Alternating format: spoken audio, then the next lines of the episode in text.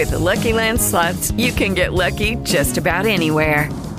This is your captain speaking. We've got clear runway and the weather's fine, but we're just going to circle up here a while and get lucky. No, nothing like that. It's just these cash prizes add up quick. So I suggest you sit back, keep your tray table upright, and start getting lucky. Play for free at LuckyLandSlots.com. Are you feeling lucky? No purchase necessary. Void where prohibited by law. 18+ terms and conditions apply. See website for details. Lucky Land Casino, asking people, what's the weirdest place you've gotten lucky? Lucky? In line at the deli, I guess? Aha, in my dentist's office. More than once, actually. Do I have to say? Yes, you do. In the car, before my kids' PTA meeting. Really? Yes. Excuse me, what's the weirdest place you've gotten lucky? I never win and tell. Well, there you have it. You can get lucky anywhere, playing at LuckyLandSlots.com. Play for free right now. Are you feeling lucky? No purchase necessary. Void where prohibited by law. 18+. Terms and conditions apply. See website for details.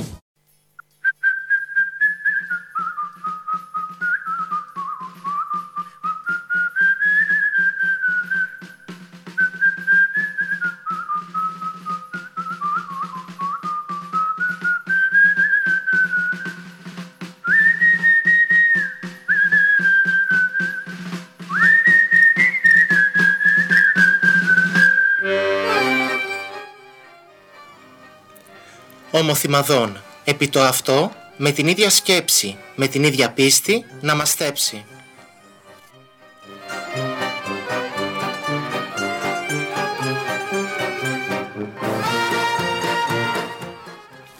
Ομοθυμαδών, ενωμένοι σαν μια ψυχή και ένα σώμα, ο ένας για τον άλλον, με πνοή ζώσα και χώμα.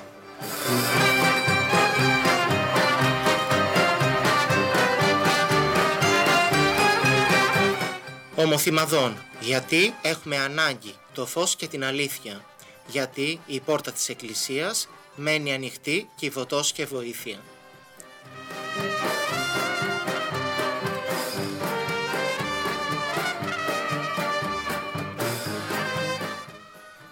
Ομοθυμαδών, μια παρέα όλοι, συμπορευόμαστε στη λύπη, στη χαρά και όχι μόνοι.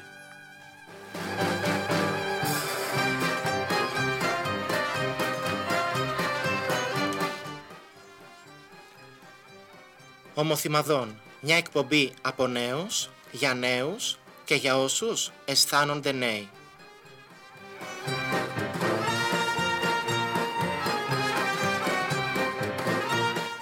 Ομοθυμαδών, μια εκπομπή δροσερή κάθε πέμπτη βράδυ στις 8.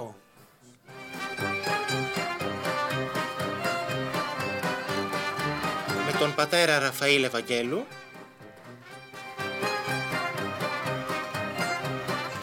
και τον Γιάννη Μπουλασίκη.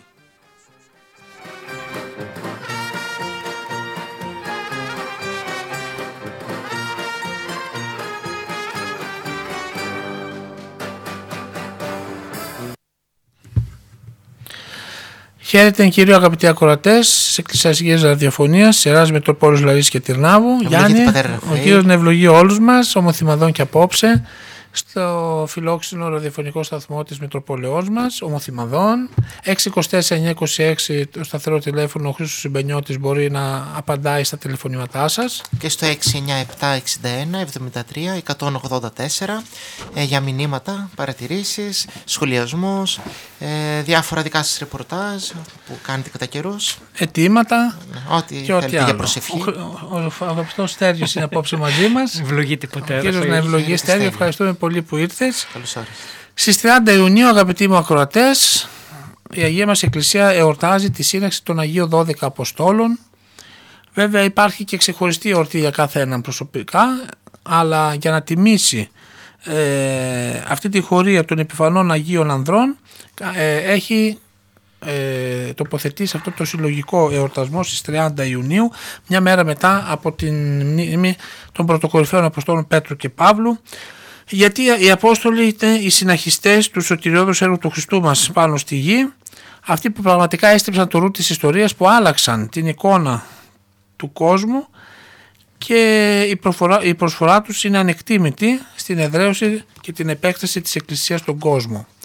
Θα πούμε περισσότερα αφού ακούσουμε, Χρήστο, ας ακούσουμε πρώτο τραγούδι μας, να μπούμε λίγο στο πνεύμα το ιεραποστολικό και θα συνεχίσουμε τη συζήτησή μας μετά.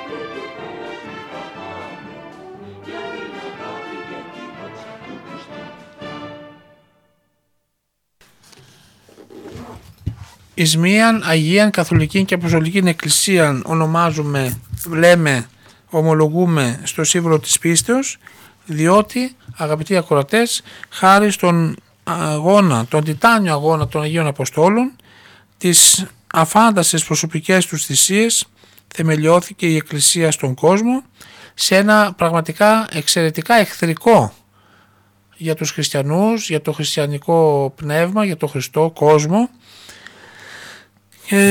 σε ένα περιβάλλον διωγμών, στην αρχή από τους Εβραίους και στη συνέχεια από τους Ρωμαίους ειδωλολάτρες, και επισφράγησαν βέβαια αυτό τους το έργο το ιεραποστολικό με το αίμα τους, ενώ στο σύνολό τους έδωσαν και αυτή τη ζωή τους για τον ευαγγελισμό του κόσμου. Απόστολοι. Έτσι, Απόστολος σημαίνει απεσταλμένος, αυτός που έχει μια αποστολή, που αποστέλλεται για κάποιο λόγο, για μια αποστολή, και οι Απόστολοι είναι οι εκλεγμένοι, οι καλεσμένοι από τον Χριστό. Γι' αυτό λέει ότι εγώ εξελεξάμενοι μας εκ του κόσμου, εγώ σας διάλεξα εσάς από τον κόσμο για να συνεχίσουν το σωστικό έργο του Χριστού μετά την ανάληψή τους στους ουρανούς. Έτσι, αυτοί οι Απόστολοι λοιπόν, σύμφωνα με την προτροπή του Χριστού, έγιναν οι μάρτυρες της Ανάστασης. Αυτοί οι οποίοι έζησαν τον Χριστό και ήταν οι μάρτυρες της Αναστάσεως, έφτασαν να μαρτυρήσουν αυτό το σημαντικό γεγονός έως εσχάτου της γης, αφού ο Χριστός τους είπε «καθώς απέσταλκέμαι ο πατήρ, καγώ πέμπω ημάς». Σας αποστέλω κι εγώ, μάλιστα αλλού λέει, ως πρόβατα εν μέσω λύκων. Έτσι οι Απόστολοι λοιπόν ήταν οι απεσταλμένοι του Χριστού μας. Και σε αυτούς τους 12 Αποστόλους, αγαπητοί ακροατές, ο Κύριος μας, ο διδάσκαλος, ο Θεάνθρωπος Ιησούς, αποκάλυψε τα μυστήρια της Βασιλείας του Θεού και έδωσε την ειδική χάρη της ιεροσύνης, ώστε να επιτελούν αυτοί τις αγιαστικές και λειτουργικές πράξεις της Εκκλησίας και να τη μεταδίδουν μάλιστα και στους διαδόχους τους. Έτσι, οι Απόστολοι λοιπόν και οι διάδοχοί τους, οι κληρικοί, επίσκοποι και πρεσβύτεροι είναι αυτοί οι οποίοι τελούν τα μυστήρια της Αγίας μας Εκκλησίας, τα οποία είναι παραδεδομένα από τον ίδιο τον Χριστό. Έτσι, θυμάστε παιδιά, μετά την Ανάσταση όταν εμφανίστηκε στο Υπερό Χριστός, τι τους είπε? Λάβετε πνεύμα Άγιον. Αν την οναφείτε τα αμαρτίες, αφίενται αυτής. Αν την οκρατείτε και κράτηνται. Να λοιπόν που στηρίζεται το μυστήριο της εξομολογήσεως, της μετανοίας. Έβαλε τους Αποστόλους και με την αποστολική διαδοχή και τους διαδόχους, τους πρεσβυτέρους, τους κληρικούς, τι να κάνουν? Να συγχωρούν ή όχι αμαρτίες, να λύνουν και να δέρνουν, όπως λέμε, τα αμαρτήματα. Όχι ότι οι άνθρωποι ιερείς είναι αυτοί που συγχωρούν, ο Χριστός συγχωρεί, ο Θεός συγχωρεί, αλλά όμως είναι αυτοί τα μέσα διαμέσου των οποίων οι άνθρωποι προσέρχονται στον Χριστό και ζουν το έλεος. Έτσι. Γι' αυτό δεν μπορούμε να εξομολογούμαστε και στις εικόνες, Γιάννη. Το ακούς? Δεν το ακούμε. Ναι. Αν ήταν, δεν θα έδινε το μυστήριο στις εξομολογήσεις στον κληρικό Θεός. Θα έλεγε ελάτε στην εικόνα, να τα πείτε, να πάρετε και την άφηση και να τελειώνετε. Έτσι. Ή ας πούμε είπε λάβετε φάγετε, πείτε εξ αυτού πάντες, τούτο πείτε στην ημίν ανάμνηση. Αυτό να το, κάνετε στην ημιδική μου ανάμνηση. Εσείς αυτό που κάνουμε σήμερα τώρα στο μυστικό δείπνο, αυτό να το κάνετε συνεχώς. Ή που τους είπε πορευθέντες, μαθητεύσατε πάντα τα έθνη, βαφτίζοντες αυτούς εις το όνομα του Πατρός και του Υιού και του Αγίου Πνεύματος. Τι γίνεται δηλαδή? Έτσι, να τους βαφτίζετε αυτούς, ο πιστέψας και βαπτιστής σωθείστε. Θα κηρύξετε το Ευαγγέλιο, θα διδάσκετε τον κόσμο και όποιος πιστέψει θα τους βαφτίζετε στο όνομα του Πατρός και του Υιού και του Αγίου Πνεύματος. Δεν βαφτίζεται κανένας μόνος του. Δεν βαπτίζεται κανένας, όποιος θέλει να βαπτιστεί πάει στην εκκλησία. Έτσι, να η αποστολή, να ξεχωρούν αμαρτίες, να τελούν τη Θεία Λειτουργία, να κάνουν το βάπτισμα και τα άλλα τα μυστήρια. Έτσι. Βέβαια όπου δεν δίνεται η συμμετοχή σε ναούς, έχουμε ιδιαίτερα στο εξωτερικό αλλά και στην Ελλάδα διάφορους χώρους διαμορφωμένους, σε σπίτια ή διάφορα που γίνονται. Ποτάμια, και προσευχή και όλα. Θέλω να πούμε ότι χρειάζεται ο ιερέας. Δεν μπορεί να φωνάξουμε τον μπακάλι της γειτονιάς και να πούμε έλα βάπτισε, ας πούμε εσύ. Τώρα κατ' οικονομία γίνεται το αεροβάπτισμα. Βάπτισμα ενός βρέφους που κινδυνεύει να πεθάνει από το γιατρό, από ένα συγγενικό πρόσωπο που είναι εκείνη την ώρα κτλ. Κατ' οικονομία όμως αυτό, έτσι. Επίσης οι Απόστολοι έχουν από τον Χριστό την εντολή να διδάσκουν. Έτσι, διδάσκονται σε αυτούς τηρήν πάντα όσα ενετιλάμενοι μη. Πορευθέντε στον κόσμο και κηρύξατε το Ευαγγέλιο πάση τη κτήση. Διδάξτε τους ανθρώπους το Ευαγγέλιο. Αυτά που σας έδωσα εγώ, σας είπα, αυτές τις εντολές, τις συμβουλές, ό,τι σας είπα εγώ, να το διδάξετε. Και κυρίως αυτά που ζήσανε κοντά στον Κύριο. Αυτά μεταλαμπαδεύουν και οι υπόλοιποι, οι Απόστολοι μετέπειτα. Ήταν έντονα βιώματα, Γιάννη, τα οποία εμείς δεν τα έχουμε. Ευτείτε τώρα 3 χρόνια, 3,5 χρόνια κοντά στον Κύριο, κοντά στον Θεάνθρωπο, τι είδαν, τι ένιωσαν και πώς αυτό το πράγμα μετά, με μανία, με φλόγα, με θέρμη να του μεταδώσουν και στους ανθρώπους. Μετά την Ανάσταση του Χριστού και την Ανάληψη, όταν έλαβαν το Άγιο Πνεύμα και πήραν δύναμη από το Πνεύμα το Άγιο, έτσι πήγαν και δίδαξαν. Έτσι. Επίσης είπε ο ακούων ημάς εμού ακούει και ο αθετών ημάς εμέ αθετεί. Δηλαδή να σας ακούν οι άνθρωποι πρέπει. Αυτά που λέτε πρέπει να σας ακούν οι άνθρωποι, γιατί αν δεν σας ακούνε εσάς είναι σαν να μην ακούνε εμένα. Αν δεν ακούμε την εκκλησία δηλαδή, αυτά που λέει η εκκλησία μας, τους κανόνες, τους νόμους, τις συμβουλές, έτσι, είναι σαν να μην ακούμε τον ίδιο του Θεό, σαν να αθετούμε το Λόγο του Θεού. Άρα λοιπόν οι ιερείς είναι το μέσο, είναι οι διάδοχοι των Αποστόλων, έτσι. Οι Απόστολοι λοιπόν ήταν αυτοί που κήρυξαν στα πέρατα της Οικουμένης τον Ευαγγελικό Λόγο, αυτά τα οποία είδαν, άκουσαν, έζησαν. Και αυτό και αυτοί είχαν και δίδαξαν και τους άλλους, τους βοηθούς τους. Έτσι, ο Απόστολος Παύλος είχε τον Λουκά, είχε τον Μάρκο, ξέρω εγώ, ο Ιωάννης Ευαγγελιστής είχε τον Πρόχωρο κτλ. Δίδαξαν και αυξήθηκε ο χορός των Αποστόλων. Γιατί έχουμε τους 12, έχουμε τους 70, έχουμε τον ευρύτερο κύκλο των 500, άνδρες, γυναίκες, οι οποίοι ήταν με τη γενικότερη έννοια μαθητές του Χριστού. Εμείς εδώ βέβαια περισσότερο επικεντρωνόμαστε στους 12 Αποστόλους, όπως είπαμε, 30 Ιουνίου, οι πρωτεργάτες, ακριβώς Γιάννη, οι πρωτεργάτες. Έτσι. Και είναι σημαντικό ότι όλα αυτά με τη χάρη του Αγίου Πνεύματος, όχι μόνοι τους. Τα χαρίσματα τα δίνει ο Θεός, τα χαρίσματα τα δίνει το Άγιο Πνεύμα. Έτσι. Και αυτοί οι αγράμματοι ψαράδες, αυτοί οι δειλοί μέχρι εκείνη τη στιγμή της Πεντηκοστής άνθρωποι έλαβαν το Άγιο Πνεύμα και έγιναν και γράμματοι και έγιναν και ιεροκήρυκες και έγιναν και θαραλέοι πολεμιστές και τα λοιπά και αγωνιστές της πίστεως και πραγματικά αυτό το πάθος, αυτή την πίστη τη μετέδωσαν και στις καρδιές των ανθρώπων. Είναι, αν διαβάσουμε τις πράξεις των Αποστόλων θα δούμε πόσο ραγδαία εξελισσόταν η πίστη και πόσο γρήγορα νέοι χριστιανοί, 3.000 την πρώτη μέρα και πολλοί άλλοι αργότερα, και δρεώθηκε μέσα σε δύσκολες συνθήκες. Θα δούμε και αυτές. Σε δύσκολες συνθήκες. Ναι, πρώτοι Ιουδαίοι, Εβραίοι που τους έτσι, μετά οι Δολολάτες κτλ. Και όμως σε όλο τον κόσμο διασκορπίστηκαν να διαλαλήσουν το μήνυμα της Αναστάσεως, το Ευαγγέλιο, το χαρμόσυνο έτσι, αυτό μήνυμα ότι ο Χριστός ήρθε στον κόσμο για να σώσει, να λυτρώσει τον κόσμο. Και είναι χαρακτηριστικό στην Αποκάλυψη, λέει, ο Ευαγγελιστής Ιωάννης είδε τη θριαμβεύουσα εν ουρανής εκκλησία του Χριστού θεμελιωμένη, λέει, επί θεμελίους 12 και επ' αυτών 12 ονόματα των 12 Αποστόλων του Αρνίου. Γι' αυτό λέμε ότι η εκκλησία μας είναι και αποστολική. Η μία Αγία Καθολική και αποστολική στηρίζεται δηλαδή στις 12 κολόνες. Ωστόσο εξάλλου τους είπε θα καθίσετε σε 12 θρόνους να κρίνετε τις 12 φυλές του Ζέλ, λέγοντας ότι θα κρίνετε όλο τον κόσμο, όλη την οικουμένη. Έτσι, αυτή θα είναι μεγάλο του Αποστόλου το χάρισμα, η αποστολή. Γι' αυτό βλέπουμε έτσι αγιογραφούνται οι Απόστολοι σε περίπτες θέσεις, ιδίως ο Πέτρος και ο Παύλος, οι Ευαγγελιστές κτλ. Διότι εδραιώθηκε η Εκκλησία μας πάνω στον αγώνα τους, στο κήρυγμά τους, στο αίμα τους, στη θυσία τους και έτσι λοιπόν μπορέσει και να εδραιωθεί. Ιδίως τα πρώτα χρόνια εκεί στην Εκκλησία των Ιεροσολύμων και μετέπειτα έτσι. Βάλει μας λίγο να ακούσουμε ένα τραγούδι ακόμα έτσι ενθουσιαστικό και θα τα πούμε.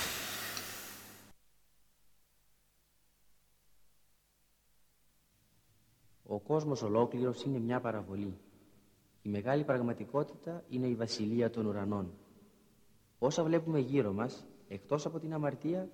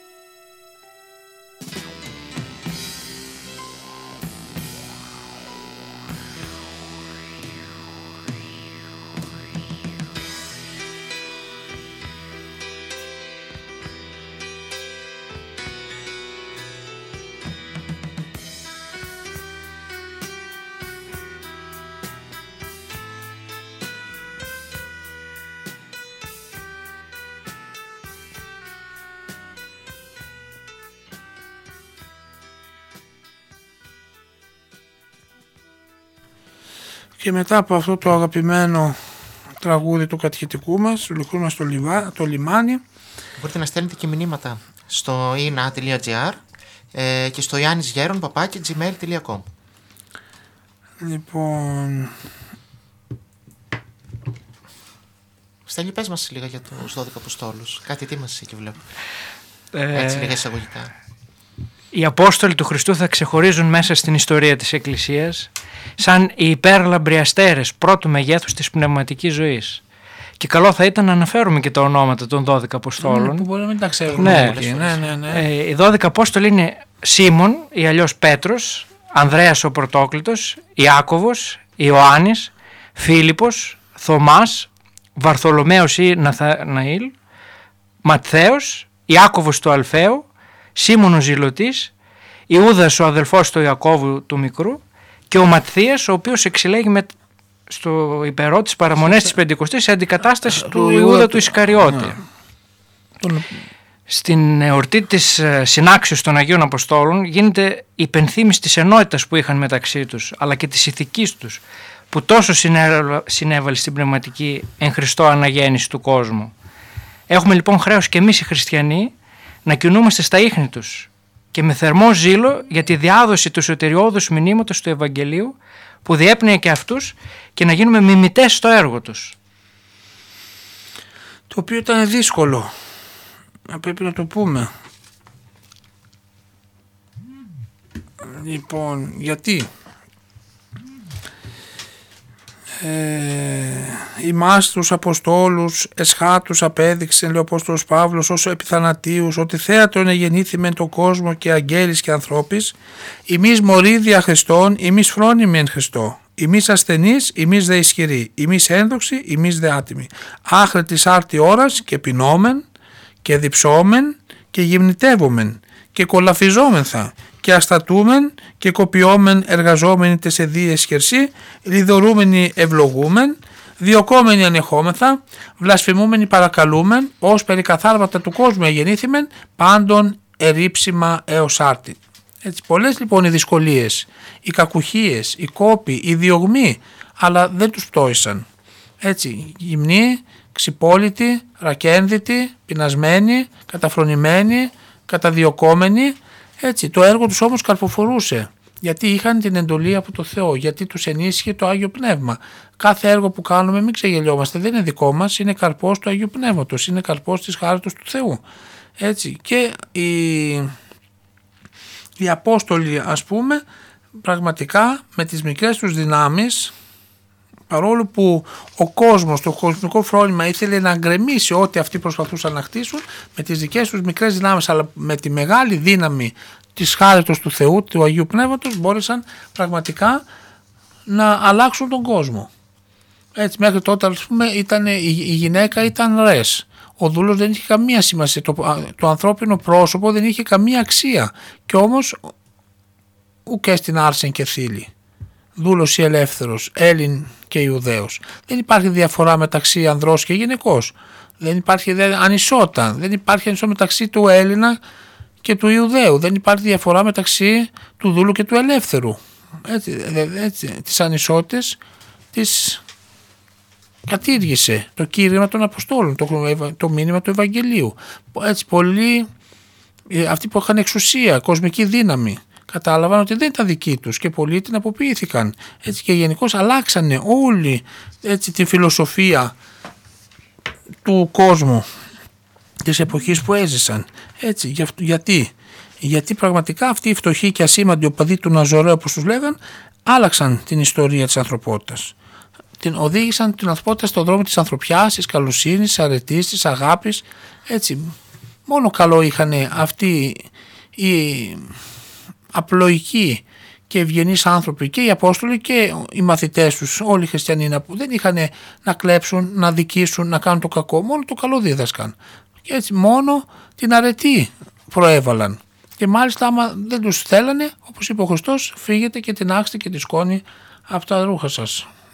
Όπως σας θέλουν, εκεί να πάτε. Όπως δεν σας θέλουν, να φεύγετε. Έτσι, και έτσι λοιπόν και η ανθρωπότητα αλλά και ο σύγχρονος πολιτισμός οφείλουν πάρα πολλά στους Αγίους Αποστόλους. Πρώτον, γιατί διαλύθηκαν τα σκοτάδια της πλάνης, έτσι, με το άκουσμα των αληθιών του Ευαγγελίου.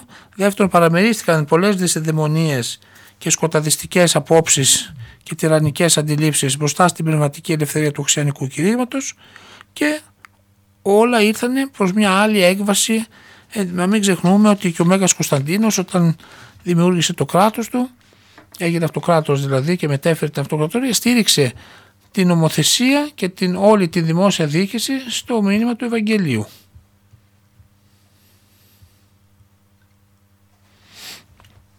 Έτσι. Λοιπόν, είναι σημαντικό όμως που θα ήθελα λίγο να δούμε λίγο την κλίση των Αποστόλων. Δηλαδή δεν γεννήθηκαν Απόστολοι, δεν ήταν άνθρωποι ανέκαθεν, έτσι, που να μιλούν για το Χριστό και τα λοιπά. Βλέπουμε, αν δούμε έτσι το κατά Ματθαίον Ευαγγέλιο, ότι ο Κύριος λέει πήγαινε στην θάλασσα της Τιβεριάδος και είδε, λέει, δύο αδερφούς, τον Πέτρο και τον Ανδρέα, και τους είπε, τι είπε, δεύτω πίσω μου και πίσω ημάς αλείς ανθρώπων. Ελάτε πίσω μου και από αλείς ψαριών θα σας κάνω αλείς ανθρώπων. Έτσι. Και τι, ποιος ήταν αυτόν, ο Ανδρέας ο Πρωτόκλητος και ο Πέτρος άφησε και τον Ισύσικο πίσω. Ναι, και τι είπαν, αφέντες άπαντα, οικολούθησαν αυτό. Έτσι, πολύ σημαντικό αυτό το πράγμα. Δηλαδή, έτσι, ο Ανδρέας ήταν ο Πρωτόκλητος, όπως το ονομάζουμε, ήταν αυτός μαθητής του Τιμίου Προδρόμου, που όταν ο Χριστός βαπτίστηκε, πήγε στον Ιορδάνη, είπε ο πρόδρομος στους μαθητές του, είδε ο αμνός του Θεού. Εγώ τώρα πρέπει να ελαττώνομαι και αυτός να αυξάνει. Και ο Ανδρέας, λοιπόν, αφού είχε ακολουθήσει τον πρόδρομο, τώρα ακολουθεί τον Χριστό. Και αυτός είπε και τον Πέτρο, είπε και τον Φίλιππο, ευρήκαμε τον Μεσσία και τα λοιπά, αυτό που λένε οι προφήτες και αυτό και αυτό και τα λοιπά. Ήταν και μια παρεούλα, θα λέγαμε, αυτή από τη Βεσσαϊδά της Γαλιλαίας, ο Φίλιππος, ο Ναθαναήλ, ο Ανδρέας με τον Πέτρο και τα λοιπά, και ο ένας παρότεινε τον άλλον. Έτσι, και βλέπουμε λοιπόν ότι ο Χριστός αρχίζει να καλεί τους εργάτες του, τους συνεργάτες του. Μετά βρήκε τον Ιωάννη και τον Ιάκωβο με τον Ζεβεδαίο, τον πατέρα τους, και αυτούς πάλι τους εκάλεσε, και αυτοί αφήκανε τον πατέρα, το πλοίο, και ακολούθησαν τον Χριστό. Έτσι. Είναι σημαντικό, ας πούμε, σημαντικό πως δεν κάθεσαν να ρωτήσουν ποιος είσαι. Έτσι, είχαν ακούσει βέβαια κάποια πράγματα, οπωσδήποτε, είχαν προετοιμάσει και την καρδιά τους, ήταν πιστοί άνθρωποι στο Θεό, έτσι, ήταν άνθρωποι της πίστεως που είχαν, έτσι, υπάκουοι, αλλά δεν ρώτησαν πού θα πάμε, Κύριε, τι θα φάμε, πού θα μένουμε. Ψάχνουν αυτοί τώρα κάποιος στο σπίτι μας, εκεί που είμαστε στη δουλειά μας, και να πούμε, άσε τα χωράφια, άσε το εμπόριο. Έτσι, παρακάτω λέει για τον Μανθαίο, στο τελώνιο. Περνούσε ο Χριστός από το τελώνιο και είδε τον άνθρωπο, τον τελώνιο, τον Μανθαίο, και του είπε, ακολούθημε. Και αυτός άφησε, λέει, το τελώνιο. Και ήταν και προσοδοφόρα εργασία το τελώνιο. Ήταν πλούσιος ο Μανθαίος, γιατί είχε λεφτά από την κλοπή την επίσημη που έκανε λόγω της δουλειάς του. Ήταν εφοριακός, ας το πούμε έτσι, της εποχής εκείνης. Και ακολούθητο, άφησαν τα πάντα. Δεν είπαν όμως, και πού θα πάμε. Έτσι, ο Πέτρος παντρεμένος άφησε την οικογένεια, τη γυναίκα του κτλ. Έτσι, με χαρά. Ευθέως, λέει, άφησαν τα δίχτυα, άφησαν τη βάρκα, άφησαν τη δουλειά τους, άφησαν την οικογένειά τους για να ακολουθήσουν τον Κύριο. Και εμείς τώρα, ας πούμε, τους λέει, ακολουθήστε με. Έτσι, και εμάς μας καλεί ο Κύριος. Κάθε έναν βαπτισμένο χριστιανό δεν μας καλεί. Και εμείς να τον ακολουθήσουμε. Έτσι. Όποιος θέλει, όχι με το ζόρι, έτσι, αλλά και μας, χωρίς να μας πιέζει να τον ακολουθήσουμε, μας αφήνει να διαλέξουμε. Θέλουμε να σωθούμε, θέλουμε να χαθούμε, θέλουμε να τον ακολουθήσουμε, θέλουμε να χάσουμε την ψυχή μας ελεύθερα. Έτσι, γι' αυτό ελεύθερη είναι η επιλογή του κάθε ανθρώπου να ακολουθήσει και αυτός και να ακούσει την πρόσκληση, γιατί ο Κύριος όλους μας προσκαλεί. Μετανοείτε, ξεκίνησε το κήρυγμα του Χριστός. Ήγγι και γάρ η βασιλεία των όλων. Ήγγι και έφτασε. Η βασιλεία του Θεού είναι μέσα μας. Και η βασιλεία του Θεού εγκαθιδρύεται με την ελευθερία και την αγάπη. Χωρίς εξαναγκασμό, χωρίς βία, χωρίς να μας παραβιάζει. Θα μου πεις, βαπτιστήκαμε μικροί. Βαπτιστήκαμε μικροί εμείς, γιατί οι γονείς μας ήταν ή είναι βαπτισμένοι, πιστοί μέλη της Εκκλησίας. Πόσοι όμως βαπτισμένοι στα 10, στα 20, στα 50 δεν ανέρεσαν αυτή την ομολογία και αυτή την σύνταξη με τον Χριστό και στράφηκαν στην αθεία, στράφηκαν σε θρησκείες, σε αιρέσεις και τα λοιπά. Δικαίωμα του καθενός είναι να επιλέξει αν θα ανταποκριθεί στο κάλεσμα του Χριστού. Έτσι. Άρα λοιπόν δεν απαιτείται όπλο, δεν απαιτείται βία για να ακολουθήσουμε τον Χριστό. Το μόνο που έχει ο Χριστός είναι η μάχαιρα του πνεύματος, ο εστίν ρήμα Θεού, όπως λέει ο Απόστολος Παύλος. Δηλαδή, ο λόγος είναι αυτός που συγκλώνησε τους Αποστόλους. Είπε, ελάτε και θα γίνετε αλείς ανθρώπων. Και έφυγαν. Ελάτε, πρόσμε, πάντες, οικοποιώντες και επιφορτισμένοι. Και εγώ αναπαύσω εμάς. Όποιος λοιπόν ακούει αυτό το μήνυμα και συνεπέρνεται και συγκινείται και μετανοεί και αλλάζει και πιστεύει κτλ., αυτός ο άνθρωπος θα σωθεί. Ο πιστέψας και βαπτιστής σωθήσετε. Ο δε απιστήσας κατακριθήσετε. Άρα έτσι δεν έχουμε εξαναγκασμό. Όποιος θέλει. Τους είπε, άμα θέλετε να ελάτε, ακολουθήστε με. Όποιος θέλει όμως, δεν τους ανάγκασε, δεν τους τράβηξε από τη βάρκα για να φύγουν. Όποιος θέλει έρχεται, όποιος θέλει μένει, όποιος θέλει φεύγει. Έτσι δεν κάνουμε και εμείς οι άνθρωποι. Πότε πιστεύουμε, πότε απιστούμε, πότε δυσπιστούμε, πότε αμφιβάλλουμε, πότε έχουμε πιο έντονη την πίστη κτλ. Έτσι, άλλοι φεύγουν και δεν ξαναγυρίζουν, άλλοι είναι πολύ θερμοί κτλ. Έτσι. Είναι λοιπόν μέσα στην ελευθερία και στο πνεύμα της αγάπης πραγματικά η εγκαθίδρυση της Βασιλείας του Θεού και το να τον ακολουθήσουμε. Έτσι, γιατί βλέπει ο Χριστός τις καρδιές των ανθρώπων και οι καλοπροαίρετοι άνθρωποι θα ακολουθήσουν όπου και αν βρίσκονται, σε όποια θρησκεία, σε όποια χώρα και αν έχουν μεγαλώσει και αν έχουν γεννηθεί. Έτσι, αν είναι καλοπροαίρετοι, αν έχει καλλιεργηθεί η ψυχή τους στο καλό, δεν θα συμφωνήσουν με τον Χριστό που είναι ο Θεός της αγάπης, για το Ευαγγέλιο που είναι αυτό το μήνυμα της σωτηρίας, έτσι, και της γενικής αποδοχής και της λύτρωσης κτλ. Θα το ακολουθήσουν. Έτσι. Αν πάλι ο άνθρωπος έχει ροπεί προς το κακό και έχει ενταχθεί στον δρόμο του σατανά, έτσι, στη μερίδα εκείνη, τότε είναι δύσκολο, όπως ο Ιούδας, ας πούμε, παρόλο που έζησε 3,5 χρόνια κοντά στο διδάσκαλο, δεν μπόρεσε να αντιληφθεί το μέγιστο, έτσι, της αποστολής του και του διδασκάλου του και τη δική του, και έτσι θεώρησε άλλα πράγματα, τον κυρίευσε ο διάβολος διαμέσου και τις φιλαργυρίες και τα λοιπά, με αποτέλεσμα να τον προδώσει και να είναι η αιτία αυτός να σταυρωθεί ο Χριστός και να χαθεί και η δική του η ψυχή του προδότη Ιούδα, έτσι, ο οποίος αντικαταστάθηκε, όπως είπες, από το Μαρθία μετά την ανάλυση του Χριστού που άζλανε κλήρο. Έτσι. Πίσω εμάς λοιπόν αλείς ανθρώπων, λέει ο Κύριος, θα μας κάνει, λέει τους Αποστόλους, θα σας κάνω ψαράδες, να αλλιεύετε τους ανθρώπους, όπως μέχρι τώρα θα τους έλεγε θα πιάνετε τα ψάρια μέσα από το βυθό της θάλασσας, τώρα θα πιάνετε τις ψυχές των ανθρώπων να τις βγάζετε μέσα από το βυθό της κακίας, της αμαρτίας, της αγνωσίας, της πλάνης, έτσι. Θα σας κάνω να αλλιεύσετε ανθρώπους, να τους βοηθείτε δηλαδή να βγουν στην επιφάνεια, να βγουν από το βούρκο της αμαρτίας και της αθείας και της πλάνης, έτσι. Και ευθέως, λέει, αφέντες άπαντα, οικολούθησαν αυτό. Γιατί τον εκολούθησαν, παιδιά? Γιατί ήταν οι καρδιές τους έτοιμες. Ήταν προετοιμασμένοι αυτοί οι άνθρωποι, είχαν μια καλοσύνη, ήταν πιστοί στον νόμο του Θεού, ήταν άνθρωποι οι οποίοι κιόλας και εξαιτίας της ταπεινής τους καταγωγής και της δουλειάς τους δεν έδιναν εντολές, δεν ήταν, ας πούμε, προϊστάμενοι, στρατηγοί, βασιλείς που δύσκολα δέχεσαι διαταγές. Ήταν άνθρωποι ταπεινοί που αμέσως ήταν υπάκουοι, έτσι, και μεταξύ τους, γιατί όταν είναι άνθρωποι, φέρνουμε το ψαλί, χαίνω και τα λοιπά, υπάρχει μια συνεργασία και υπάρχει μια ταπεινότητα και μια υπακοή. Και έτσι, θα έλεγε κανένας ότι σε όλη τη ζωή περίμεναν αυτή την κλίση, περίμεναν τον Χριστό να τους καλέσει. Και άφησαν όλα λοιπόν τα παιδιά τους, τις φροντίδες, τα εγκατέλειψαν όλα στα χέρια του Κυρίου, στα χέρια του Χριστού, ανταποκρινόμενοι στην κλίση του. Έτσι. Λοιπόν. Και ευθέως, έτσι, αυτό είναι πολύ σημαντικό, χωρίς να σκεφτούν, χωρίς να αμφισβητήσουν. Ευθέως, γρήγορα, αμέσως δηλαδή, ακολούθησαν τον Χριστό. Ούτε είπαν, έτσι, ότι να τακτοποιήσουμε τις οικογενειακές μας υποχρεώσεις, τις επαγγελματικές, και να έρθουμε. Είδες, όταν λέει, πέρα πάνω θάψω τον πατέρα μου, είπε κάπου, σε ένα σημείο λέει εκεί ο Ματθαίος, είπε ο Χριστός, άφησε τους νεκρούς, θάψε τους εαυτούς νεκρούς. Άσε το, ο πατέρας θα του θάψει. Δηλαδή να μην έχουμε αναστολές και τίποτα, να μην βάζουμε προφάσεις, αμαρτίες προκειμένου να πούμε ότι άλλη φορά θα εκκλησιαστώ, άλλη φορά θα κάνω το καλό, αργότερα θα εξομολογηθώ, αργότερα θα πανεσυγχωρεθώ με τον Γιάννη που μαλώσαμε κτλ. Άλλη Κυριακή θα πάω στην εκκλησία, άλλη φορά θα κάνω ελεημοσύνη. Τώρα σε χτυπάει η πόρτα και λέει, είμαι φτωχός, δεν έχω να ζήσω. Τώρα σου χτύπησε την πόρτα ο Χριστός και σου λέει, δώσε ελεημοσύνη. Τώρα είναι η ώρα της μετανοίας, τώρα είναι ο καιρός του εκκλησιασμού, τώρα είναι ο καιρός να αγωνιστούμε. Τώρα είναι το συλλαλητήριο για τη Μακεδονία, έτσι. Τώρα πρέπει να δείξουμε αν αγαπάμε την πατρίδα μας, το Χριστό. Τώρα, αύριο τι να γίνει, άμα μπουν μέσα οι Τούρκοι και μας πάρουν φαλάγγες, πούμε, λέμε, ή πάρουν τα νησιά, τότε θα ξυπνήσουμε και θα πούμε ότι αν ναι, να πολεμήσουμε, αν ναι, να αντισταθούμε. Πρέπει να είμαστε πάντοτε σε μια εγρήγορση. Τώρα η πατρίδα ζητάει. Πότε? Όταν είσαι 20 χρόνων να πας φαντάρος, όταν είσαι γιατρός να κάνεις σωστά τη δουλειά σου, όταν είσαι παπάς να ανταποκριθείς στην αποστολή σου, όταν είσαι πατέρας, μάνα, καθηγητής, δάσκαλος να κάνεις αυτό που πρέπει να κάνεις σαν παιδαγωγός. Τώρα, αύριο η αναβολή, η αναβλητικότητα δεν βοηθάει.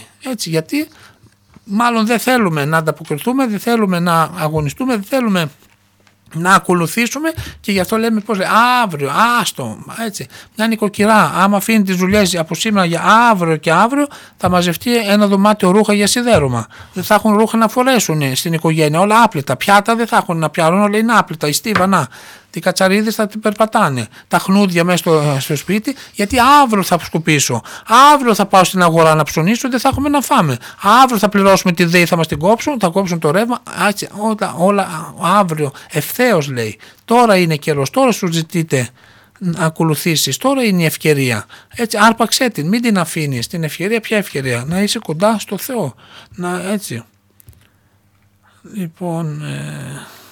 Το τονίζει και ο Απόστολος Πέτρος, που το διαβάζουμε στις καθολικές επιστολές του αυτό. Λέει νύψατε, γρηγορήσατε, ο αντίδικος ημών διάβολος, ως λέον οριόμενος περιπατεί, ζητών την ακαταπή. Δηλαδή εγκρατευθείτε, γίνετε άγρυπνοι και προσεκτικοί, διότι ο αντίπαλος και κατήγορός σας διάβολος, σαν λιοντάρι που βρυχάτε, περιπατεί με μανία και ζητάει ποιον να τραβήξει μακριά από την πίστη για να τον καταπιεί. Χρειάζεται αυτός ο πνευματικός αγώνας που πρέπει να έχουμε αυτοί, να είμαστε σε ετοιμότητα να ανταποκριθούμε στο κάλεσμα. Άμα σημάνει ο συναγερμός στο στρατόπεδο και κοιμούνται οι φαντάροι, οι στρατιώτες, πώς θα γίνει? Πρέπει να είναι πάντοτε σε επιφυλακή, λέει τώρα είμαστε, σε επιφυλακή. Πρέπει να είμαστε πάντοτε σε μια πνευματική εγρήγορση, ώστε να μην κοιμηθούμε, να μην ραθυμίσουμε, έτσι, γιατί πάντοτε υπάρχει ώρα που μας καλεί ο Κύριος σε μια αποστολή, όποια και αν είναι για τον καθένα μας. Είναι σημαντικό, παιδιά, Παύλη, καλώς όρισες κιόλας, να είσαι καλά.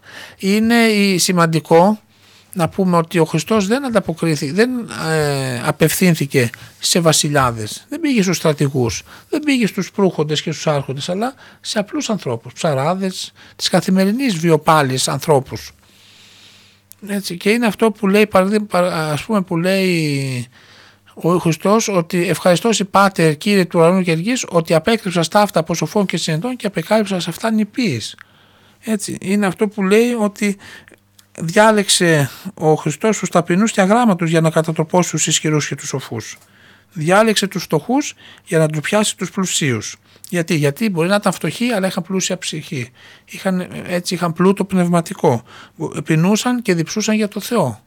Έτσι, είχαν αυτοί μέσα τους την εσωτερική αναζήτηση του Θεού, της σωτηρίας, περίμεναν το Μεσσία, ήταν άνθρωποι καλοπροαίρετοι, άνθρωποι με μια πνευματική καλλιέργεια και όταν, ας πούμε, τους κάλεσε ο Κύριος αμέσως άφησαν τη βάρκα τους, τη δουλειά τους, την οικογένειά τους, έτσι, άφησαν δηλαδή τα πάντα και την ψυχή τους τη χάρισαν, θα λέγαμε, έτσι, τη προσέφεραν στο Χριστό για να την εξυψώσει, για να την αγιάσει, έτσι.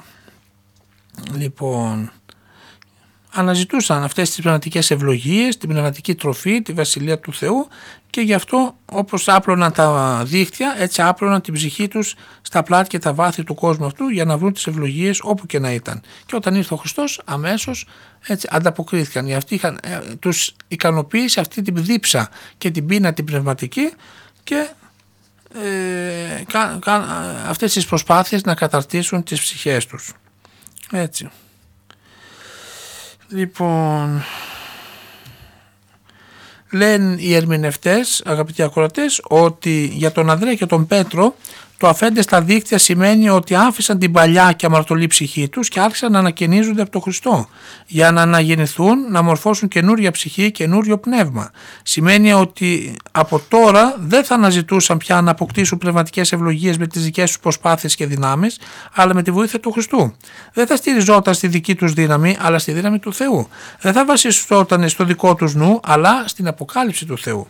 Για τους άλλους δύο, τον Ιωάννη και τον Ιάκωβο, το αφέντε στο πλοίο και τον πατέρα αυτών σημαίνει ότι άφησαν τα αμαρτωλά σώματα και τον επίγειο πατέρα τους για να ασχοληθούν με τη σωτηρία της ψυχής τους, να βαδίσουν προς συνάντηση του ουρανίου πατέρα τους ως παιδιά κατ' υιοθεσία με τη χάρη του Θεού.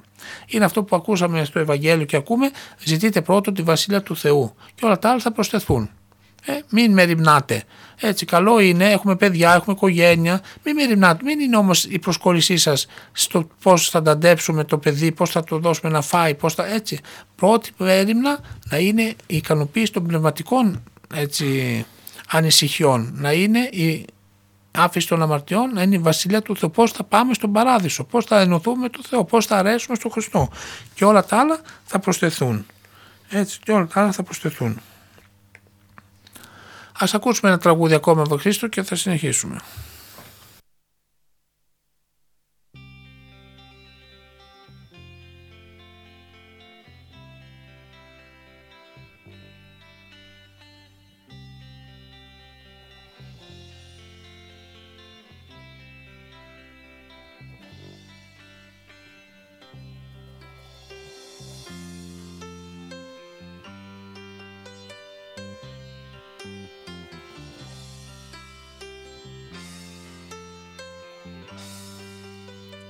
Παντού γύρω φυτρωμένα των παθών τα κουφιά δέντρα, μέσα μας σαν δάσος απολυθωμένο.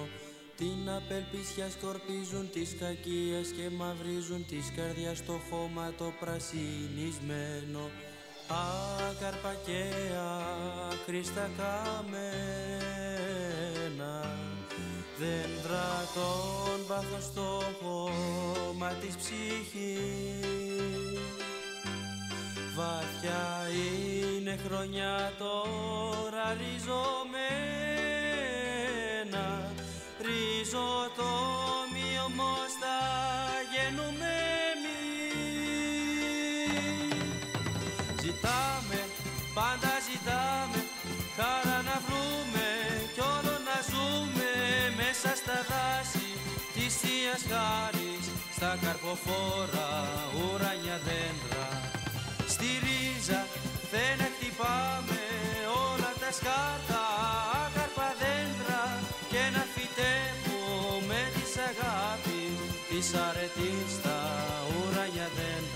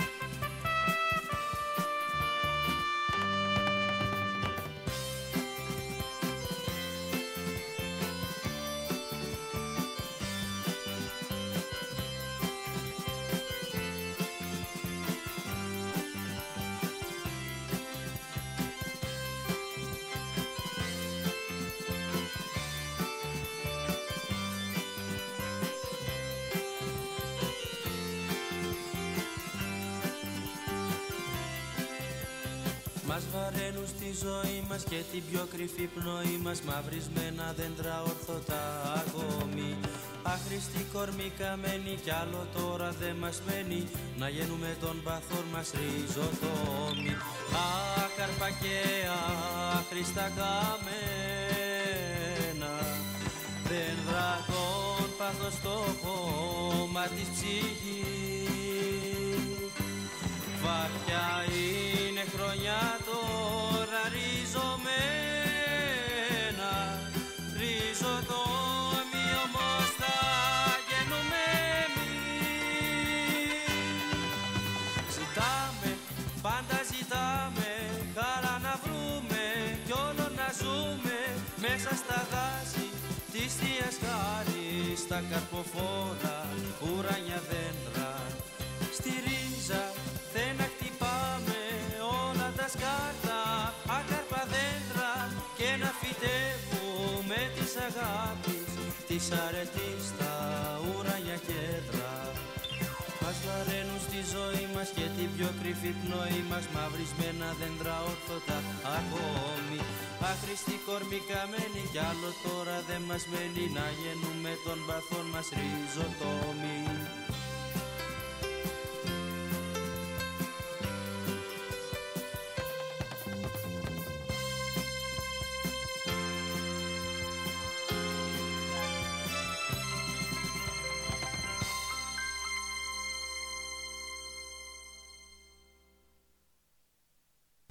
Καλό θα ήταν, Πάτερ, να αναφέρουμε και κάποια βιογραφικά στοιχεία των... Γιατί δεν είναι και γνωστά, ας πούμε. Ναι, ναι. Καλό θα ήταν να τα αναφέρουμε. Και πού φτάσαν και ο καθένας τους. Ο Απόστολος Πέτρος, ο οποίος προηγουμένως ονομαζόταν Σίμων. Ο Πέτρος είναι ο κορυφαίος των Αποστόλων. Ήταν έγκαμος ψαράς, αγράμματος, αδελφός του Ανδρέα του Πρωτοκλήτου και ιός του Ιωνά από τη Βυσθαϊδά της Γαλιλαίας. Αυτόν τον Απόστολο μακάρισε ο Κύριος και τον ονόμασε Πέτρο, γιατί η πίστη του ήταν δυνατή σαν πέτρα πάνω στην οποία θα οικοδομούσε την εκκλησία του. Κήρυξε το Ευαγγέλιο πρώτα στην Ιουδαία και στην Αντιόχεια, ακολούθως στη Μικρά Ασία και κατέληξε στη Ρώμη. Επειδή εκεί νίκησε με υπερφυσικό τρόπο τον μάγο Σίμωνα, σταυρώθηκε από τον αυτοκράτορα Νέρονα κατά κέφαλα, ανάποδα, δηλαδή πάνω τα πόδια και προς τα κάτω το κεφάλι, όπως ο ίδιος το ζήτησε, και έτσι έλαβε το άφθαρτο στεφάνι του μαρτυρίου μεταξύ των ετών 66 και 69, αφού άφησε 2 καθολικές επιστολές στην Εκκλησία του Χριστού. Ο Ανδρέας ο Πρωτόκλητος... Ο Πέτρος είχε... Τώρα νεφεύτηκε την κόρη του Αριστοβούλου, που ήταν Απόστολος Ιδρυτής Εκκλησίας της Αγγλίας, ανιψιά του Αποστόλου Βαρνάβα, και έκανε 2 παιδιά, ένα γιο και μια κόρη, που δεν ξέρουμε τα ονόματα, όπως και ονόματα της συζύγου. Θέλω να πω ότι ήταν μεταξύ τους, γι' αυτό λέω, ήταν όλοι σε μικρές περιοχές και ήταν όλοι μεταξύ τους συγγενείς, γνωστοί, και ο ένας παρότεινε τον άλλον, ας πούμε, αλλά ήταν άνθρωποι που μεγάλωσαν μέσα σε ένα ευσεβές περιβάλλον, έτσι, και έμαθαν από τους γονείς τους την ευλάβεια και την πίστη στον Αγγλικό Θεό, και, αγάπη, βασικά, ναι, και να περιμένουν το Μεσσία. Και να περιμένουν το Μεσσία, έτσι. Και είναι σημαντικό ότι ο Πέτρος, ας πούμε, ήταν αυτός που είχε πολύ ενθουσιασμό, ήταν αυτός ο οποίος είπε δεν θα σε προδώσω ποτέ, μην πας Κύριε να παραδοθείς και τα λοιπά, ήταν αυτός που λέει ότι κι αν άλλοι θα σε εγκαταλείψουν εγώ δεν θα είμαι πάντοτε μαζί σου, αυτός ο οποίος δίστασε, έτσι, αλλά όμως μετενόησε, είδατε πώς επιτρέπει ο Θεός, αυτός ο οποίος ντράπηκε μπροστά σε μια παιδούλα να πει ότι είναι ο Χριστός, είναι μαθητής του Χριστού. Αυτός μετά, αφού έλαβε το Άγιο Πνεύμα και μετενόησε, γιατί τέτοιο, ήταν αυτός ο οποίος δεν φοβήθηκε ούτε συνέδριο ούτε και τα λοιπά, και είχε το μαρτυρικό τέλος να σταυρωθεί, έτσι. Ο Ανδρέας ο Πρωτόκλητος, ο αδελφός του Πέτρου, υπήρξε νωρίτερα μαθητής του Αγίου Ιωάννου του Προδρόμου, αλλά τον εγκατέλειψε για να ακολουθήσει τον Ιησού. Ο Ανδρέας προσήλκησε και τον αδελφό του. Θεωρείται ιδρυτής της Εκκλησίας της Κωνσταντινούπολεως. Κήρυξε το Ευαγγέλιο σε όλα τα παραθαλάσσια μέρη της Μαύρης Θάλασσας, της Βυθινίας και του Βυζαντίου. Αργότερα, μέσω Θράκης και Μακεδονίας, κατήλθε μέχρι την Αχαΐα. Στην Πάτρα ενήργησε πολλά θαύματα και επειδή πολλοί πίστεψαν στον Χριστό, ο Ανθίπατος της πόλεως Αιγιάτης κάρφωσε τον Απόστολο του Χριστού σε ένα σταυρό ανάποδα και εκεί παρέδωσε το πνεύμα. Ο σταυρός του Αποστόλου Ανδρέα είχε το σχήμα Χ. Αυτό που σώζεται τώρα και στην Πάτρα, από ένα κομμάτι που ήρθε από την Ιταλία κτλ., σταυρώθηκε όχι στο σταυρό όπως ξέρουμε εμείς, αλλά σε ένα σταυρό που είχε το σχήμα του γράμματος Χ. Έτσι, και βλέπω έχουμε βέβαια στην Πάτρα και την κάρα του, έχουμε και ένα τμήμα από το σταυρό. Ο Ιάκωβος, ο του Ζεβεδαίου, αδελφός του Ιωάννου, του θεολόγου και ευαγγελιστού. Είναι ο τρίτος της Τριάδος Απόστολος, τον οποίον ο Κύριος έπαιρνε μαζί με τον Πέτρο και τον Ιωάννη, ιδιαιτέρως στις προσευχές αλλά και στη μεταμόρφωση. Κήρυξε το Ευαγγέλιο σε ολόκληρη την Ιουδαία. Ο Ηρώδης όμως ο Αγρίπας, για την πολλή παρησία που είχε, τον θανάτωσε με μαχαίρι το 44, και έτσι έγινε ο δεύτερος μάρτυρας της πίστεώς μας μετά τον πρωτομάρτυρα Στέφανο. Μάλιστα. Ο Άγιος Ιωάννης, ο Ευαγγελιστής και Θεολόγος, ο αδελφός του Ιακώβου, είναι ο Απόστολος που αγαπήθηκε πιο πολύ από τον Ιησού. Ο Ιωάννης έχει λάβει τα περισσότερα επίθετα. Απόστολος, Ευαγγελιστής, Θεολόγος, μαθητής της αγάπης, ηγαπημένος μαθητής, επιστήθιος, παρθένος, βοανεργές, δηλαδή ιός της Βροντής. Κήρυξε το Ευαγγέλιο στη Μικρά Ασία.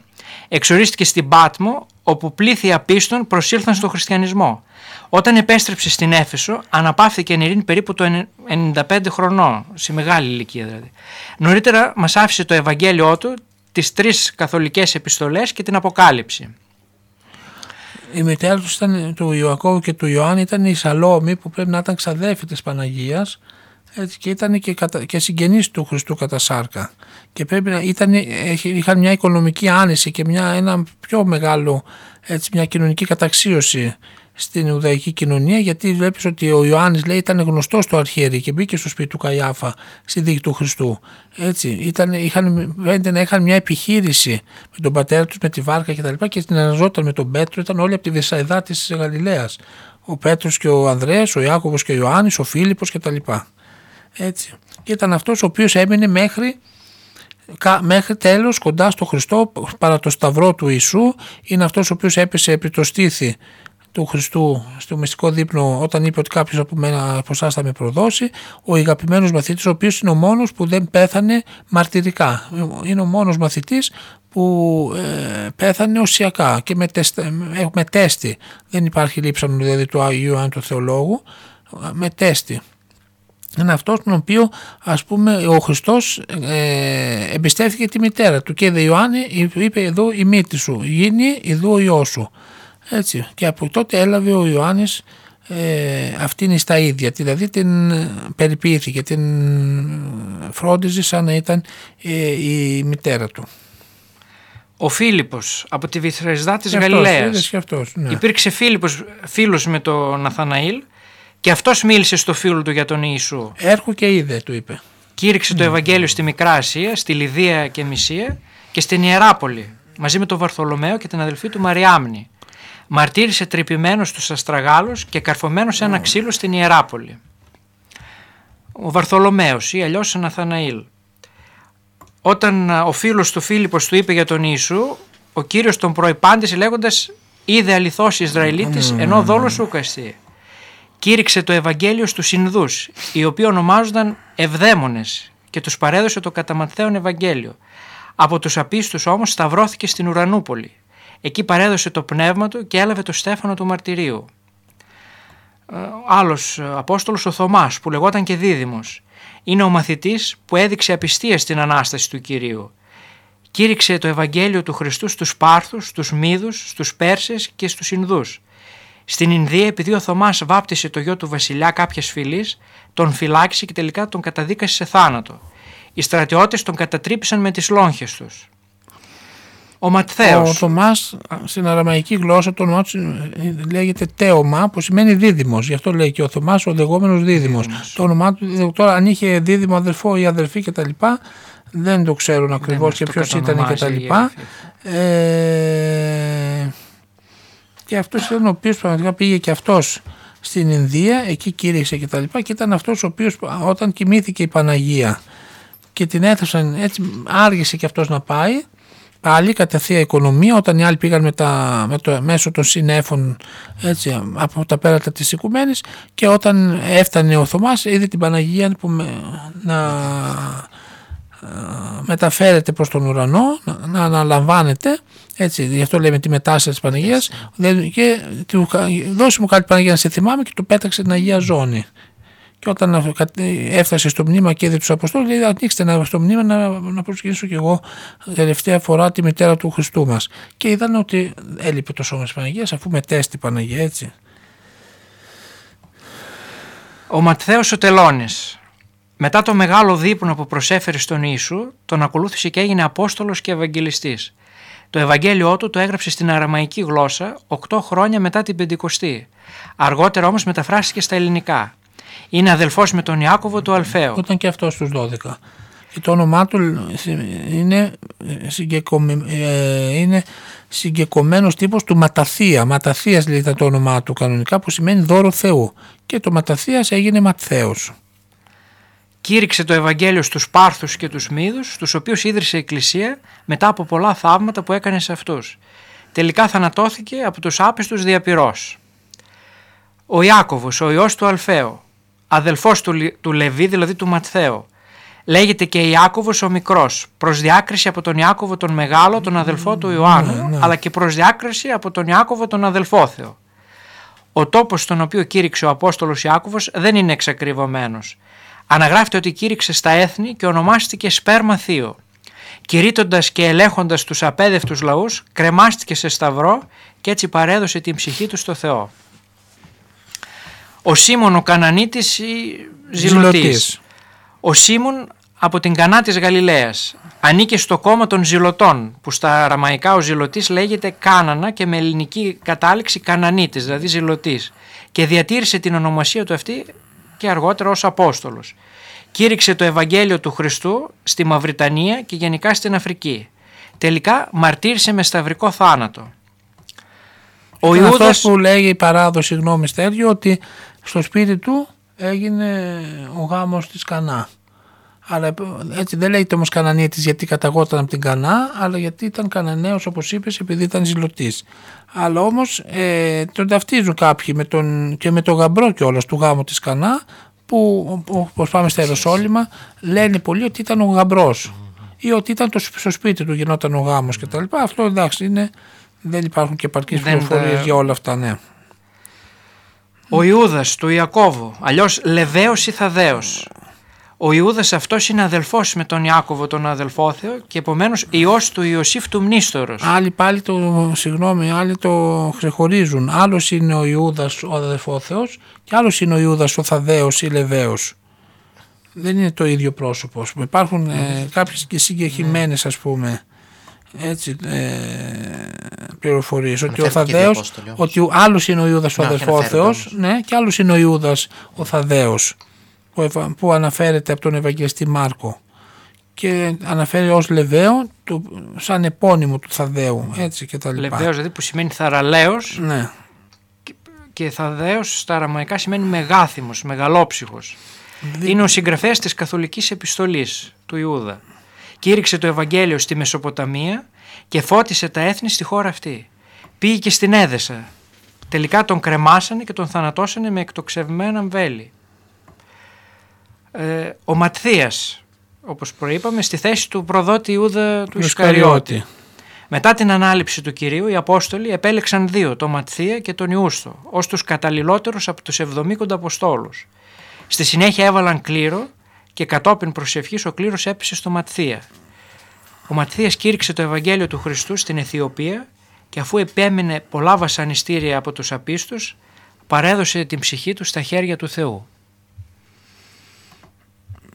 Βλέπουμε ότι όλοι οι Απόστολοι με μαρτυρικό θάνατο. Εκτός από τον Άγιο Ιωάννη τον Θεολόγο, ναι, και Ευαγγελιστή.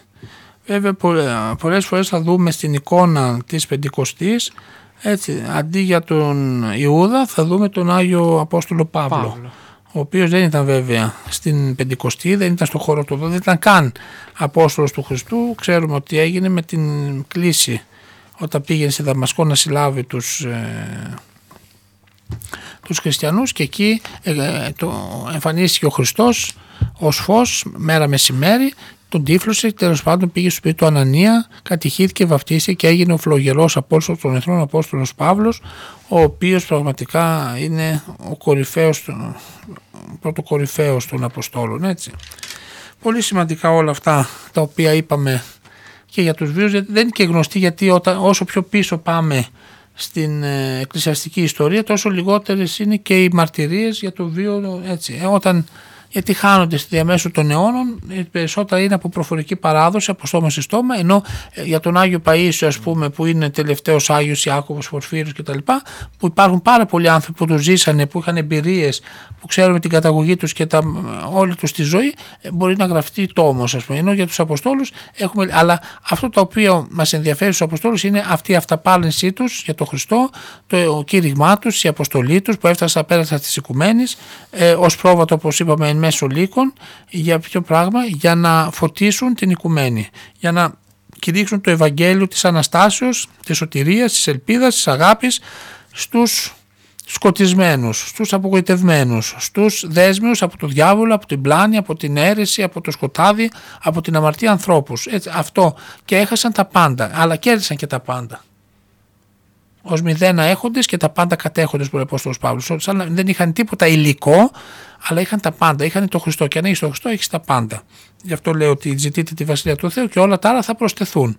Έτσι, ο Απόστολος Παύλος μας δείχνει και οι Απόστολοι τη λυτή όσον αφορά καθημερινή ζωή, τη λυτή, την ασκητική ζωή. Αν έχουμε, λέει, τροφές και σκεπάσματα, αν έχουμε σπίτι να μπούμε, σε αυτό να αρκεστούμε.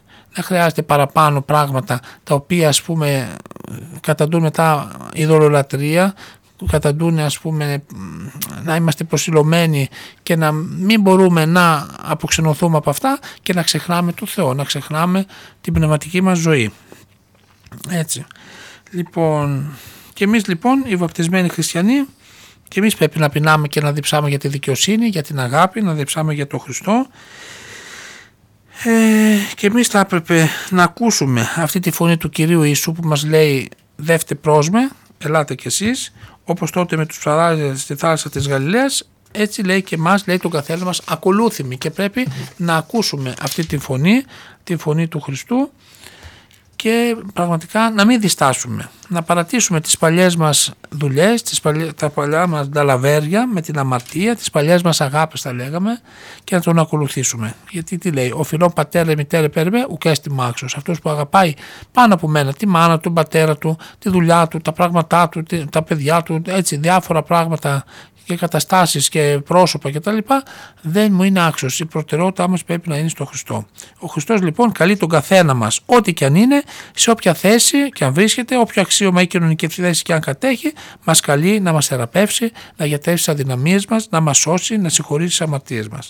Έτσι. Όπως λοιπόν κάλεσε τους Αποστόλους από το ψαράδικο, από το τελώνιο, από ό,τι έκανε ο καθένας, από την οικογένεια. Έτσι. Λοιπόν, καλεί και εμάς, όχι σαν κάποια αναισθησία και περιφρόνηση των οικείων ή των πραγμάτων κτλ., αλλά σαν πραγματικά απελευθέρωση από μια αίσθηση εγωιστικής αυτάρκειας, από απελευθέρωση από τα πάθη, έτσι, και θα λέγαμε σαν ανακαθορισμός των στόχων.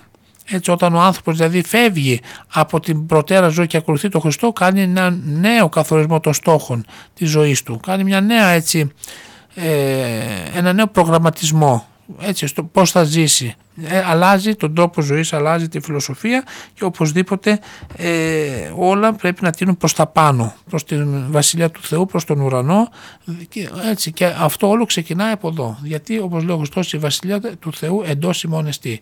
Από τώρα θα ξεκινήσει αυτή η σχέση με τον Θεό, θα εδραιωθεί η Βασιλεία του Θεού μέσα στις ψυχές μας, και πραγματικά, έτσι, ακολουθώντας το παράδειγμα των Αγίων Αποστόλων, όπως είπαμε, μπορούμε και εμείς, πρώτα οι κληρικοί αλλά και όλοι οι λαϊκοί, να γίνουμε και εμείς συνεργοί των Αποστόλων, όπως λέει και το τραγούδι που ακούσαμε στην αρχή.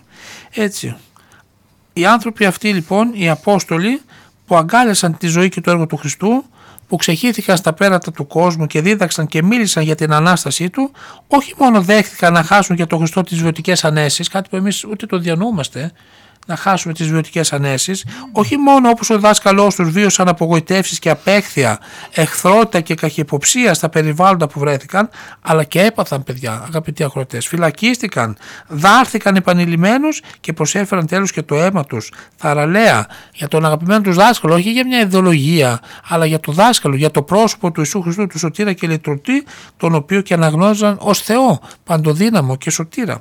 Ο Ιησούς τους είχε προειδοποιήσει ότι θα πάθουν στο όνομά του, πως οι εξουσίες και οι αντίθετες δυνάμεις του κόσμου του θα τους φέρουν εμπόδια, θα τους οδηγήσουν σε συνέδρια, έτσι, και μέχρι και στο μαρτύριο.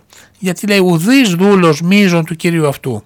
Κανένας δούλος, κανένας ακόλουθος δεν μπορεί να είναι ανώτερος από τον Κύριό του. Ή εμέ δίωξαν και εμάς διώξουσιν. Έτσι το είπε, τους είπε δηλαδή, δεν τους υποσχέθηκε και δεν μας υπόσχει το Χριστός μια ζωή ευδαιμονίας, μια ζωή ανέσεων και ειδονών, αλλά μας μιλάει για σταυρό, μας μιλάει για δυσκολίες σε αυτό το έργο του ευαγγελισμού των ψυχών των ανθρώπων. Όταν είσαι ιερέας έχεις να αντιμετωπίσεις δυσκολίες στο έργο, έτσι, το κράτος, τους ερετικούς που σε πολεμάνε, τη δυσπιστία του κόσμου κτλ. Όταν είσαι πατέρας και δάσκαλος, προσπαθείς να διδάξεις το παιδί στον Χριστό, θα βρεις εκεί την ηρωνία, θα βρεις δυσκολίες από το σύστημα κτλ.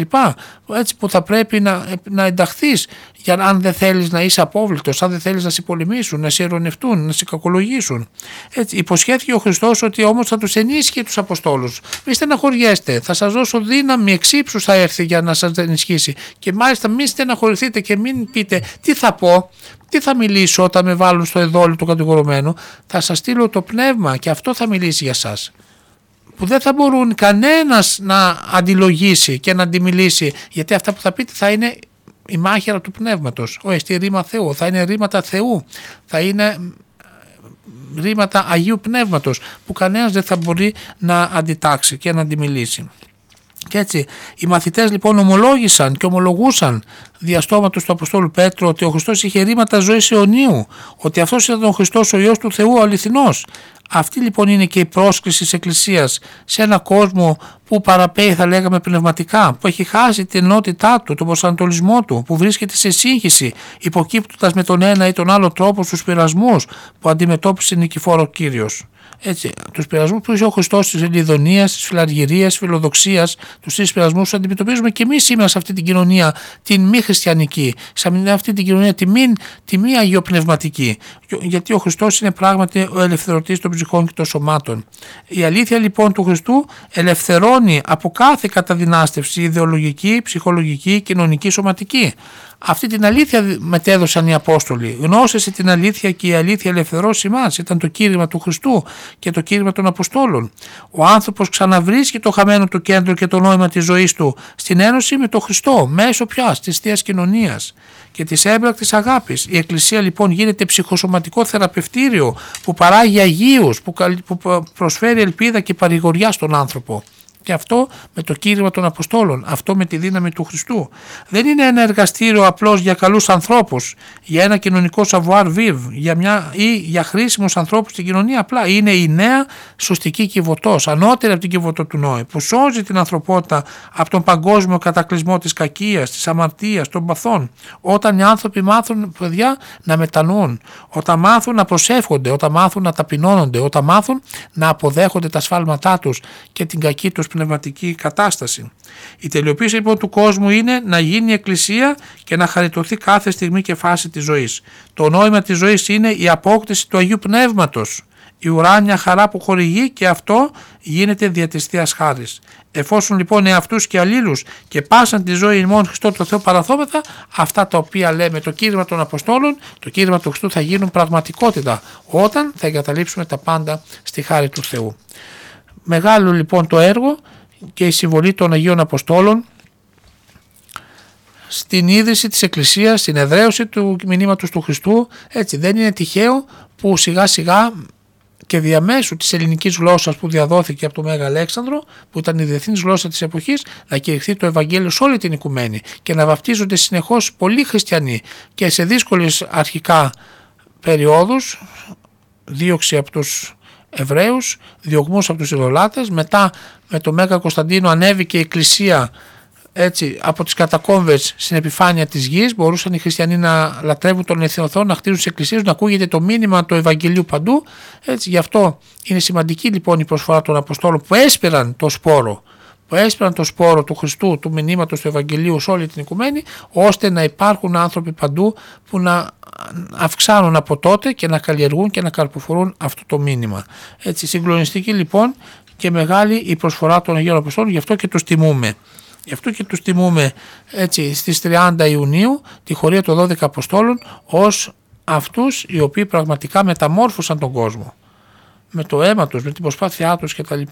Και ήταν αυτοί οι οποίοι πραγματικά οδήγησαν την οικουμένη στη σωτηρία. Άλλαξαν, σκεφτείτε τώρα, ένας βρώμικος κόσμος, μια κοινωνία, μια οικουμένη, μια ανθρωπότητα που να είναι στο σκοτάδι της αμαρτίας, της πλάνης, του διαβόλου, να σιγά σιγά με την δύναμη του Θεού και με την καθημερινή προσπάθεια αυτών των ανθρώπων οι οποίοι έμπαιναν στα πλοία, περπατούσαν, πήγαιναν από εδώ, πήγαιναν από εκεί, υπέστησαν τόσα πράγματα, όμως επειδή υπήρχε η δύναμη του Αγίου Πνεύματος, αναμόρφωσαν τον κόσμο και είχαν και τα σημεία που ακολουθούσαν, όπως είπε ο Χριστός. Το κήρυγμά σας θα το ακολουθούν μέγιστα, μεγάλα σημεία και τέρατα, θαύματα που θα πιστοποιούν ότι τα λόγια σας είναι δικά μου και ότι αυτό που θα πετύχετε δεν θα είναι δικό σας κατόρθωμα, αλλά θα είναι κατόρθωμα της χάρης του Θεού. Και όπως έτσι είναι. Έτσι πάντοτε η χάρη του Θεού θεραπεύει τα ασθενή και συμπληρώνει τα ελλείποντα. Και έτσι, γι' αυτό, όπως είπαμε στην αρχή, να πούμε και τελειώνοντας, ότι τίποτα δεν γίνεται χωρίς να το θέλει ο Θεός και τίποτα δεν γίνεται χωρίς τη χάρη του Θεού, που αυτή είναι που δίνει τις δωρεές, αυτή δίνει τα αξιώματα, αυτή δίνει τα χαρίσματα. Το να είμαι έτσι, μη πάντες Απόστολοι, μη πάντες προφήτες, μη πάντες διδάσκαλοι, μη πάντες δυνάμεις, μη πάντες χαρίσματα έχους ιαμάτων, μη πάντες γλώσσα λαλούση, μη πάντες διερμηνεύουση. Υπάρχουν αυτά τα χαρίσματα, υπάρχουν και τα κρίτωνα όμως, τα μεγαλύτερα. Έτσι που είναι η αγάπη, που είναι η διάκριση, που είναι η ταπείνωση, που είναι η δοξολογία του Θεού. Δόξα λοιπόν στον Άγιο Τριαδικό Θεό, ευχαριστίες στους Αγίους Αποστόλους, τιμή σε αυτούς οι οποίοι ήταν οι μάρτυρες της Αναστάσεως, ήταν οι πρώτοι απεσταλμένοι του Χριστού στον κόσμο, αλλά και ο καθένας, επαναλαμβάνω αγαπητοί μου ακροατές, ιερείς πρώτα που είναι οι διάδοχοι των Αποστόλων, αλλά και όλοι οι χριστιανοί οφείλουμε να είμαστε Απόστολοι. Απόστολοι, να είμαστε αυτοί οι οποίοι με τη ζωή μας περισσότερο και με τα λόγια μας θα οδηγούμε τους άλλους, θα συγκινούμε τους άλλους, θα τους κάνουμε να ξυπνήσουν από το λίθαργο της πλάνης, της ραθυμίας, της αμαρτίας, της αμετανοησίας, για να δουν και αυτοί αν ζούμε κι εμείς μέσα στο φως του Χριστού, μέσα στο φως της Εκκλησίας. Έτσι. Καλό βράδυ, Γιάννη, καλό βράδυ, Παύλο, Στέργιο, Χρήστο, αγαπητοί ακροατές. Να είμαστε καλά, οι Άγιοι Απόστολοι να πρεσβεύουν για μας και να τους μιμούμαστε. Έτσι, να τους μιμούμαστε και να τους τιμούμε. Ας βάλουμε ένα τραγούδι τελευταίο, ένα έτσι ωραίο, έτσι αποστολικό, και την άλλη Πέμπτη, να είμαστε καλά, θα ξαναανταμώσουμε.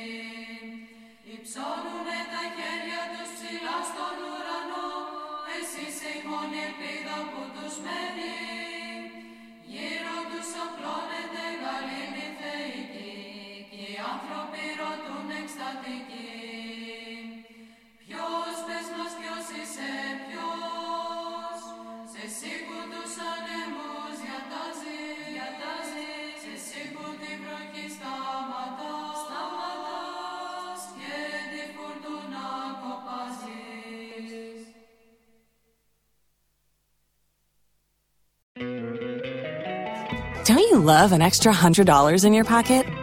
Have a TurboTax expert file your taxes for you by March 31st to get $100 back instantly. Because no matter what moves you made last year, TurboTax makes them count. That means getting $100 back and 100% accurate taxes, only from Intuit TurboTax. Must file by 3/31. Credit only applicable to federal filing fees with TurboTax full service. Offer can be modified or terminated at any time.